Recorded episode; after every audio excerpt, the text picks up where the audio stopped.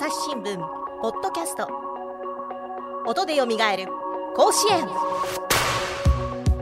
朝日新聞の大野由依です。選抜高校野球の名場面をゆかりのある記者やゲストとともに振り返るシリーズ、前回に引き続き2006年の春、延長15回引き分け再試合となった早稲田実業と関西の戦いを振り返ります。お相手はスポーツ部の大坂直子さん、ゲストは当時の関西のエースダースロマーシュタスクさんと早稲田実業の主将後藤隆さんです。でこの再試合はなかなか得点がお互い入らず、8回裏2対1で迎えるんですよね。そうですね、はい、2対1で、総実リードで8回の裏、でワンアウト3塁で5番の下田さんに回ってきた時に、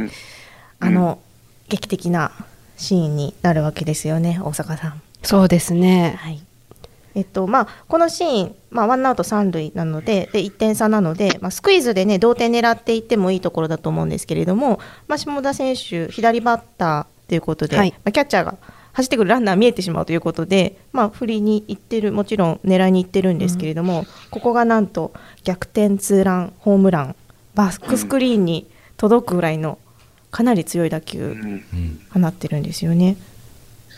ここで決まったって私は思ってしまいましたちょっと失礼ながら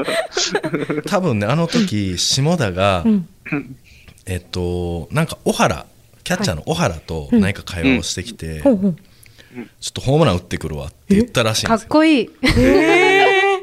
でスクイズやったらおもろかったのになって、逆にあえてのスクイズだったらで本当に打った、で小原もすごい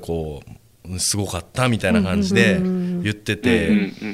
それでホームラン打つって、正直なかなかね、その難しいことですけど、本当にね、そこへ結果を出すっていうのは、やっぱりあの舞台でね、やっぱすごいなって感じましたね。なんか左打者っていうのもあるんですけど、私2014年の関西が甲子園行った時も関西を担当したんで、割と関西って伝統的にイケイケどんどんで、あんまりその小技を使うっていうよりも、もう打ってやるみたいなイメージがあったんで、これはなんか納得かなっていうのは思いました。下田選手ってもともとそういうなんか俺が決めてくるよみたいな感じのタイプだったんですか？でもそうですね、気持ちはかなり強いタイプやと思いますし、あと下田はバントができないです。できない打った方が率高いです。なるほどなるほど、だからバント失敗してピンチになるよりはいいってことか。そうですね、こっちもスクイズが警戒してなかったかな、打ってくるだろうと、打ってくるだろうなと思ってましたね。実際逆転3対2になってしまって、この時その双日はどういうベンチの雰囲気とかって、ベンチ戻った後とか雰囲気どうでしたか？いやー、でも、これ8回裏でしたね。そうですよね。だから最後も9回かけるしかないって感じで、本当8回裏は本当にその完全対戦に恐れていた、そのやっぱり打撃がものすごいチームなんで、本当に一発があるなって思ったから、ここで来たかと思って1回落ちたんだけど、なんとか9回で挽回しようっていう、ベンチの雰囲気はありましたけどね。そして迎えた9回早実の攻撃で、これ後藤さんのヒットからチャンスが始まるんですよね。ワンアウトなって、後藤さんがレフト前、で一死一塁、で船橋さん5番、これ初球打ってるんですよね。そうですね、初球ですね。セカンドがちょっと多分二塁ベース寄りに守ってて、月狙い、それで多分普通の守備位置だったらセカンドゴロじゃないかなっていう、そうだと思います、がもう結構速い打球が抜けてって、ライト前へ、その時熊代選手がまさかの後逸ということなんですけれども、このシーン、この、ゲッツーになるようなシーンですけれども、これ後藤さんこのシーン覚えてますか？僕は、もしもし、はい、その時は、抜けると思ったんですね。ライトに抜けると思ってて、だから単打になるから、セカンドベースで、ちょっと大バランスで止まろうかなと思ったら、その三塁コーチャーがぐるぐるぐる回してたんで、何があったと思って。確かに見えないですもんね。必死に走るしかないから。そっかそっか。そうそうそう。って感じで。でも必死でとにかく走ったっていう感じですね。とにかく走ってホーム行って、ホーム着いた時に、あ、そう。抜けたんだっていう思って、なんか後日の後日っていうか2015年の時の岡山県版にその熊代さんが当時振り返ってる記事があるんですけど、後藤さん、一塁走者だった後藤さんを三塁でアウトにしようと思って猛然とチャージをかけたらしい。そしたら一瞬後藤さんの方に目を奪われちゃったらしくて、それで打球がトンネルしてったっていう。後藤さんが気になっちゃったっていう。なるほど。あ、そうなんだ。後藤のせいや。後藤のせいや。そうですね。船橋じゃなくてみたいですよ。なるほど。そうですね、確かに。じゃあいい走塁してたんですね。多分だからちょっとそういう気はあったかもしれない。スタートも良かったんじゃないですか。そうなのかな。まあね、あのシーンね、後藤もライト前だったら三塁狙ってもいいシーンやったから、ただね、打球が強かったんで、結構、まあね、もしかしたらさせるって多分思ったんでしょうね。打球が強いから多分逆にさせるって思って、時間がない分っていうか、でも球を見つつやっぱ後藤さんが気になっちゃったんでしょうね。そういうことってあるんですね。やっぱ視界に入っちゃうと気になるもんなんでしょうね。でもね、ああいうことってやっぱり高校3年間やっててもこうやっぱないんですよ。トンネルってやっぱレギュラークラスの子がこうトンネルするってあんまりなくて、そうですよね。地方大会だとね、たまにあったりもしますけれども、まさかこれ甲子園ですもんね。そうですね。だから今まで僕は熊代のトンネルなんか見たことないですし、もちろんバウンド変わってイレギュラーとかでこうなんかありますよ。でも芝じゃないですか。だからね、そんなないのにやっぱあそこで起きるっていうのはやっぱ甲子園のやっぱ怖さですよね。あのシーンね、私も映像で振り返りましたけれども、もう瞬間から熊代さんずっと泣きじゃくってるんですよね。でこう外野手とかこうパーッと集まってきていて、後藤さんこの時熊代選手の様子とかって覚えてますか？どんな感じで声かけたとか。あ、声かけた？声かけた。すみません、間違えました。9回裏だから、ダーさんか、ダーさん、このシーン、熊代さんとかチームの全体の雰囲気とかって、熊代さん泣きじゃくってるの見てて、どんな雰囲気でしたか？熊代とその上田センターの、後にヤクルト行くんですけど、上田は小さい時からすごい仲良かったんですね。で、その2人がセンターライトダブル強しって言って、どっちも強しっていう名前なんですけど守っていて、あそこにやっぱりセンターの上田がこう声をかけたっていうのは、本人の中で切り替えは難しいと思いますけど、そのね、大きかったと思いますし、熊代自体も自身は多分とんでもない経験をしてしまったことをしてしまったっていうような状況ですけど、やはりああやって一緒にやってきた仲間がいたことによって、おそらくこうああいうのって結構引きずるじゃないですか。そのね、大人になってもやっぱなかなかこう消えないとか、そうですね。なんかね、そういうのはあるんですけど、そういうのもなく、そうですね。ただね、上田もその後フォローじゃないですけど、やっぱしてたのは、甲子園の球場って打球がスネークすると、スネーク、はい、こうバウンドがこうポンポンポンポンってこう違う方向に行っていくみたいな、そうなんですよ。ぐにゃぐにゃするらしいんですね。僕は外野手じゃないのでちょっとわからないですけど、そういったことも多分実際あると思うので。あ、そうなんだとやっぱ思ったら、熊代のもちろんそうやって実力ですよ、それを取るっていうのもやっぱりレギュラーだったらやらなきゃいけないことだと思いますけど、外野ってそんな難しいなと、いろんな判断をしてランナー後藤でシーン自分に飛んできたらどうなってたかなって思ったら、やっぱり僕やったらゾッとしますし、自分やったらって思ったら、そうで、あそこへミスを犯してしまったっていうのは大きかったかもしれないけど、僕からしたらね、あれだけインパクト残してめちゃくちゃファンレター来たらしいんで、ああそうなんですね。いやもうね、感情移入しちゃうんですよね。逆に励ましたくなっちゃうのかもしれない。大丈夫大丈夫みたいな。で、あのシーン実況でも言われてますけど、その次の9回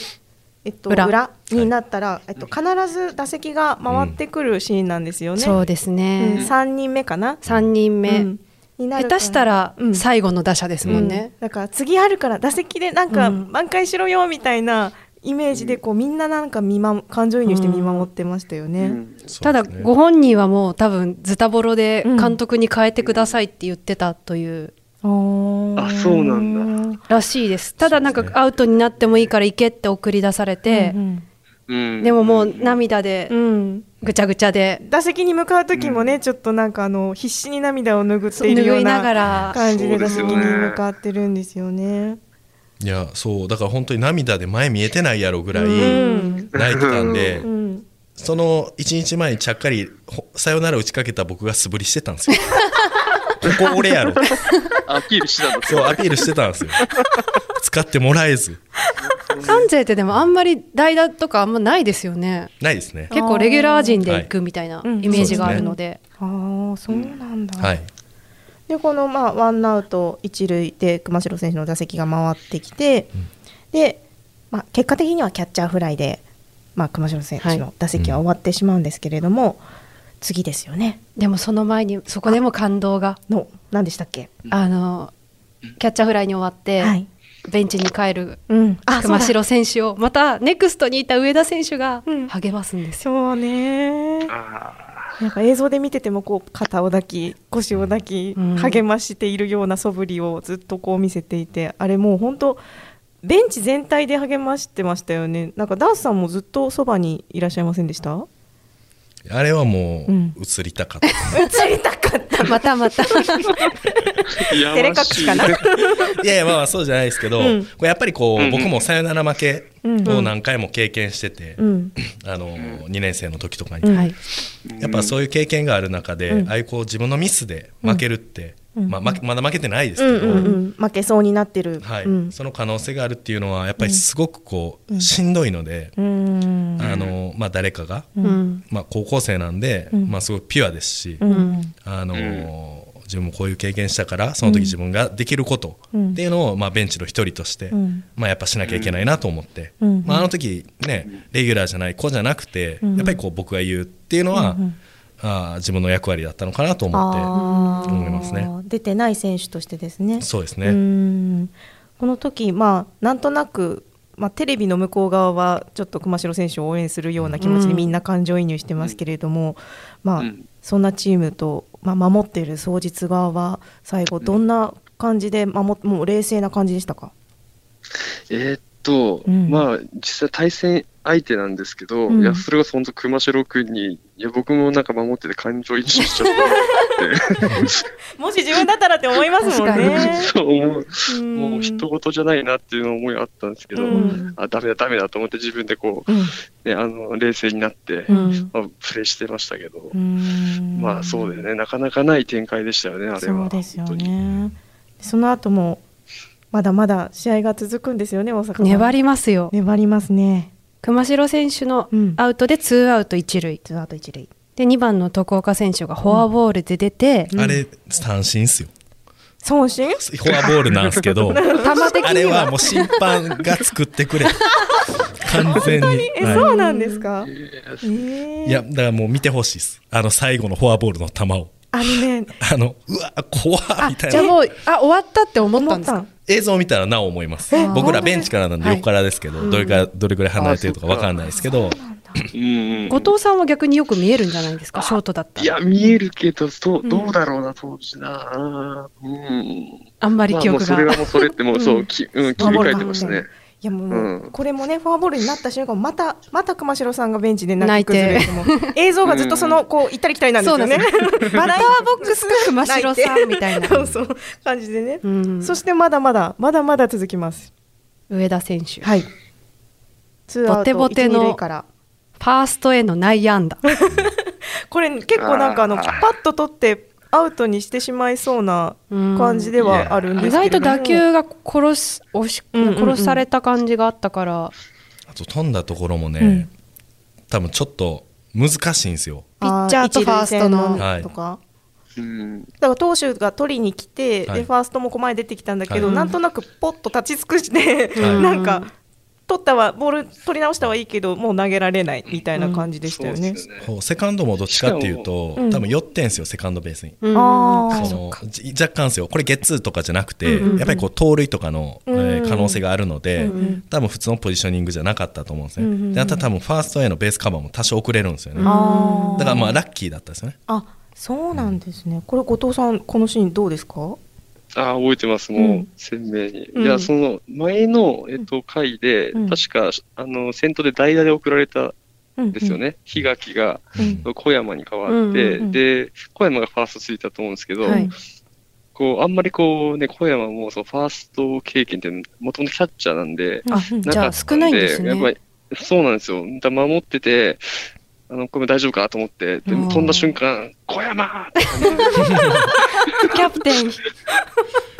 叫んだ、はいはい、そう、うん、じゃあ小山さんのミスですね、うん、それでまた人のせいです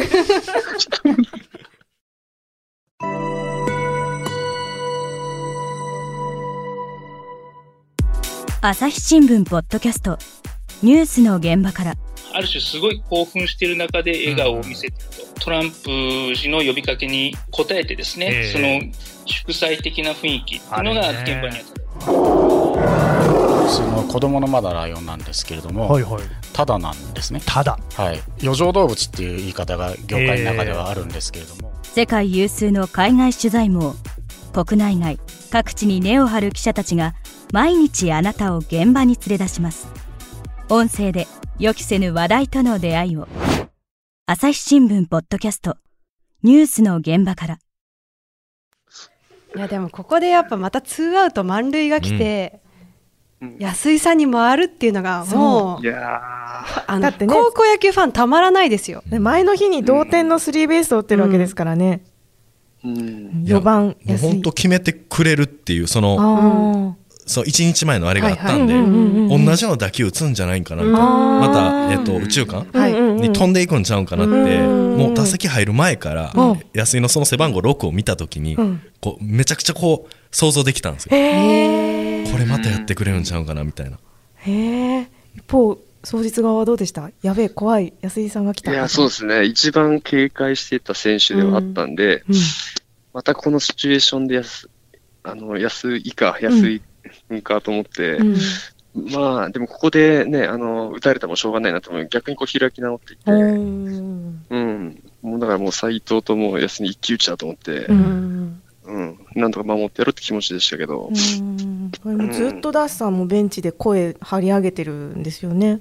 うん、そうですね、それしかできないですからね、うん、でももう、はい、とにかく打ってくれるだろうっていうシーンだったわけなんですけれども、はい、残念ながら最後はキャッチャーフライで試合が終了してしまうんですよね、うんうん、これ決まった瞬間って後藤さんどうでしたか？いやもうなんかやっと終わったって感じですね、本当にもう再試合もして24イニング、うん、そうそう、ね、でなんかこう関西さんとここまでまあ、同じなんですけど、うん、なんか甲子園の舞台でこういう試合ができたっていうのはすごく、うん、なんかこう野球選手としてなんか選手冥利に尽きるっていうか、うん、そういう経験ができたのがすごく嬉しくて、まあ、なんか勝ったっていうよりこうなんか呆然と終わったと思って、うん、なんかそういう喜びとなんかその呆然となんかこうすごく複雑な気持ちでしたね、うん、なんかこの時の斉藤さんがちょっとガッツポーズ控えめだった気がしたんですよ、うん、見ててそれまでってその1試合目の時もピンチで抑えた時結構派手なガッツポーズはしたんですけど、うん、ここの最後だけ本当に控えめで、うん、なんかその勝った喜びも多分あるんだろうけど、うん、その24イニングを戦ったライバルだけど同志みたいなので、うん、関西へのちょっと尊敬じゃないですけど、うん、そういうのもあったのかなって思いました、うん、あそれあったと思いますね、うん、確かに、うんね、一方関西はまあ負けてしまったわけですけれども、はい、もうなんかねまた鴨志郎さんの話にもなるんですけどもベンチのねフェンスのところにうなだれてしばらくこう挨拶に走り出していけなくって、まあ、そんな姿がかなり印象的だったんですけれども、はい、関西の選手たちも泣いてる選手も多かったですけれども、はい、ダーサさんも泣いてましたね。そうですね、顔をこう覆ってね、はい、いやもう本当に個人的には、うん、もう俺が投げれてたらってってやっぱすごいありましたね。めちゃくちゃありましたね。分かんないですよ、結果は分かんないですけど、なんか申し訳ないなっていう気持ちがあって、でまあやっぱりこうチーム的にはやっぱまあね、本当早稲田いいチームだったんで、その戦う前より戦っていく中ですごく感じるっていうのがあったので、嫌だなとか、細かいところしっかりできてるなとか、まあまあ後藤とは何度か喋ったんですけど、斉藤の三塁牽制だったりとか、そういうのも素晴らしかったし、そういった総合的にまあ負けてたなってこう試合終わった後にやっぱすごく感じましたね。学びも多い試合だったんでしょうね。そうですね、もうすごい試合だったじゃないですか。本当にもうね、逆転逆転でね、2試合目も再試合もそういう試合でホームランも出て、打つべき選手が打ってっていうところでね、でまあ斉藤、早稲田ですねがまあ最後力が上だったのかなっていうような、なんかちゃんとこう受け入れれるような試合だったなって、負けたなっていう。いやこれ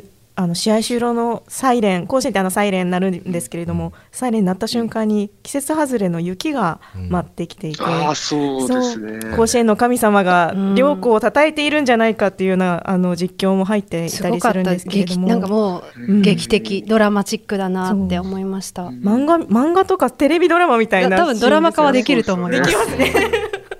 俺雪が降ってきたところ、当時多分気温は9度8度9度ぐらいなんですけど、風がかなり強くて、体感温度も寒かったともうかなり寒かったと思うんですけれど、これ雪が降ってきた時の瞬間って覚えてますか？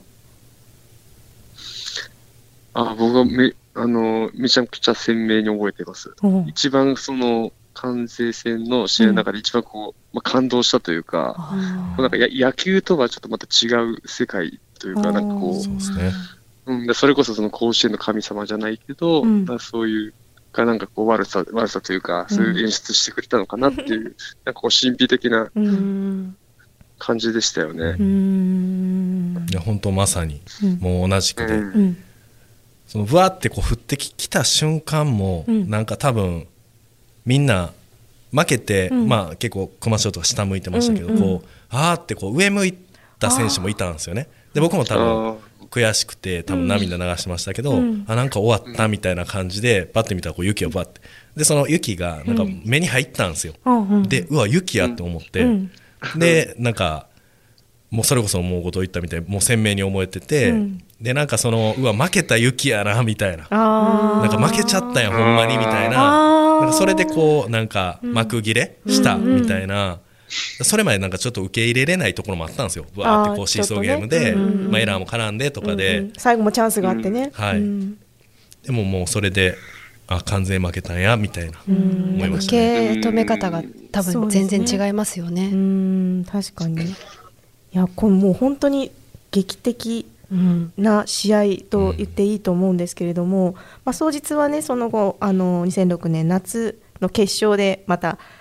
伝説のマー君駒大苫小牧と再試合をして優勝をしているわけなんですけれども、この春の2回戦のこの経験、24イニング戦った経験っていうのは夏に生かされていたんでしょうか？そうですね、もう当然と言っていいほど生かされていて、やっぱりその春でその関西さんとそれだけの試合ができた、しかも再試合でこんだけの甲子園という舞台でこんだけの試合ができたっていうところは、やっぱりその選手一人一人めちゃくちゃ自信になっていて、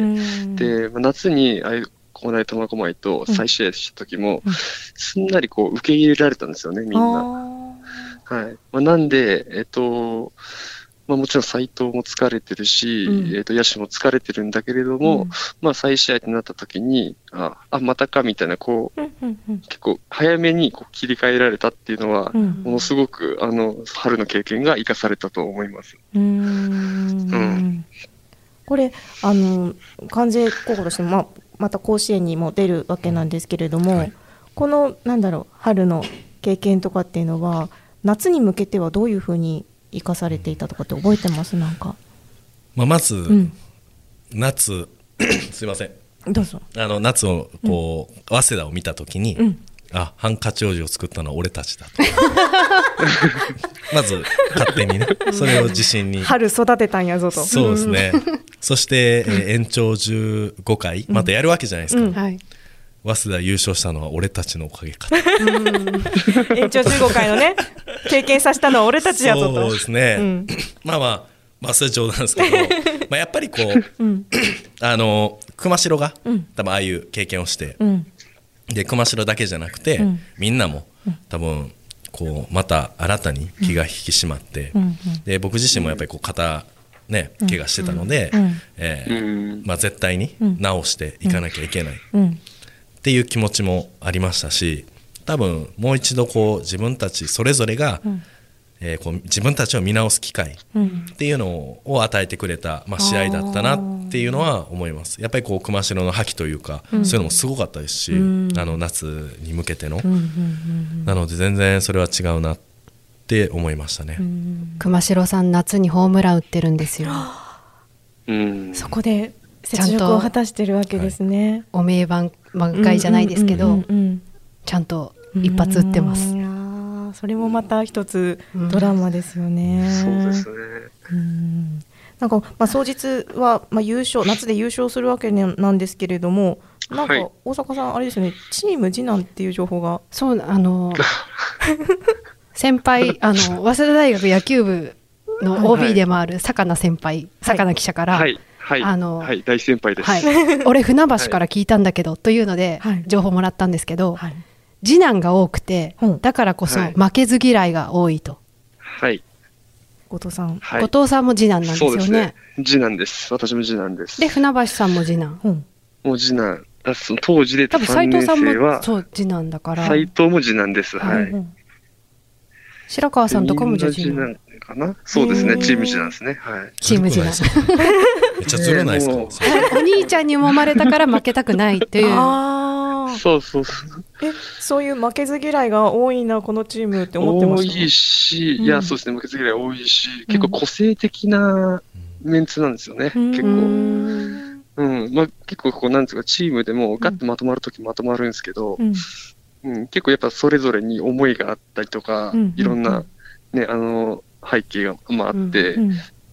構こう、まあのめり込むし、うん、負けず嫌いだしこう熱くなるしっていう、うん、結構そういう、まあ、次男っぽい、うんまあ、それこそチーム次男っていうほどなんで、うんまあ本当もうそういう感じでしたね。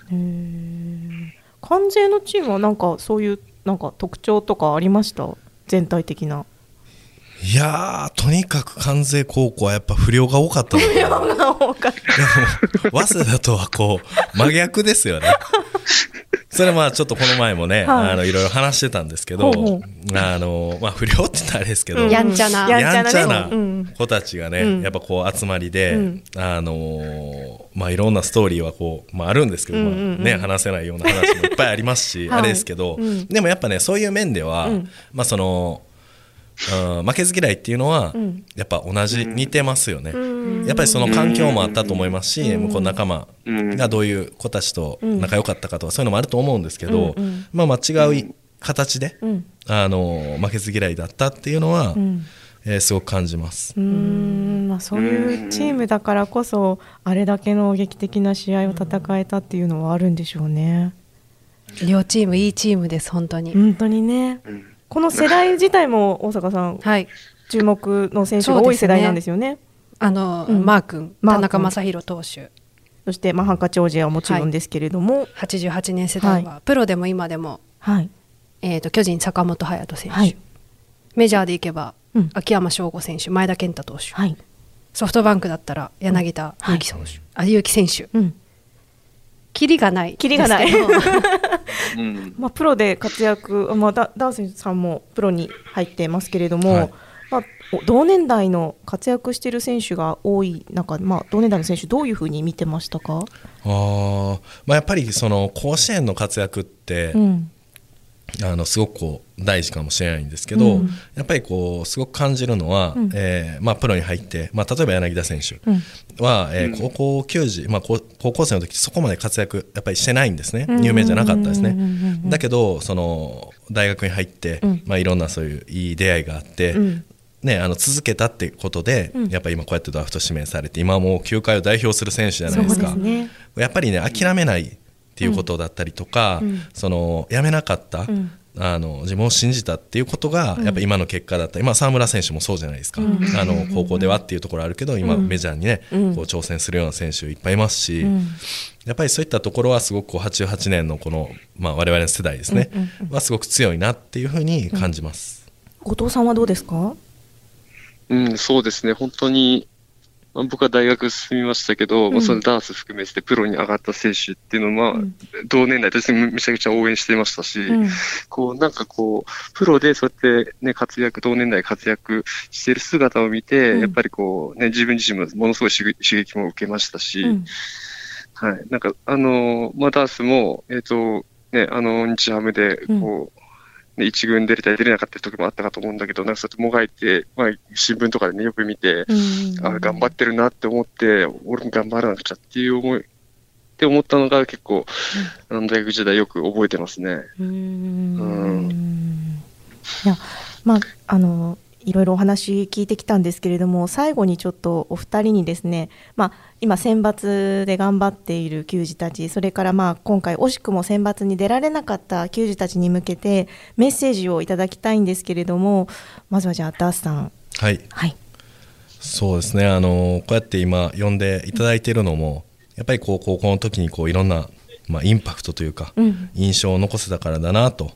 思ってます。なので、その甲子園に出ることだったりとか、まあ、プロ野球選手になることってすごい大事なんですけど、その何か人に覚えてもらうような、こう人間になってほしいなと、こう思いますね。まあ、それがいろんな人に、まあ、今後こうやって生きてきて、まあ、声がかかったりとか、まあ、チャンスがまたやってきたりとか、もうその時はつかめなかったけど、またその10年後にああいう試合やったよねとか、そういう話になったりとか、話題になったりとかすることがすごく素晴らしいことだと思うので、今を一生懸命戦ってもらいながら、何か自分にできることがあれば、そういったインパクトをね残してほしいなと思います。確かにそうですね。後藤さんもメッセージいただいてよろしいでしょうか？はい、はい、本当にね、高校もですけども、野球を通してやっぱり一番何が財産かっていうと、本当にそのチームのね、仲間と一緒にこう汗水さらして、まあ、優勝できたっていうところで、やっぱり仲間とその出会えたっていうのはもう本当に財産だと思っていて、まあ、今でもね同級生で、ね、同窓会したりとか、そういうのはもうずっともう、ね、永遠とつながるので、そういったつながりってものすごくかけがえのないものだなと今十何年経っても思っているので、もう本当に今の、ね、球児の皆さんも、まあ、こういうコロナ禍でなかなか練習とかね、試合もできない中だと思うんですけど、こう今、ね、一緒にやってる練習している、まあ、そのチームメイトを本当に大切にしてほしいと思いますし、その一瞬一瞬をですね、こう一生懸命頑張ってほしいなと思います。あ、なるほど。いや、2人とも長時間ありがとうございました。大変面白い話でした、はい、ありがとうございました。ありがとうございます。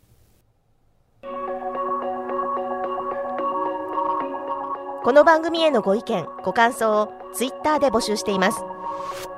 ハッシュタグ朝日新聞ポッドキャスト、もしくはハッシュタグ音でよみがえる甲子園でつぶやいてください。それではまた次回お会いしましょう。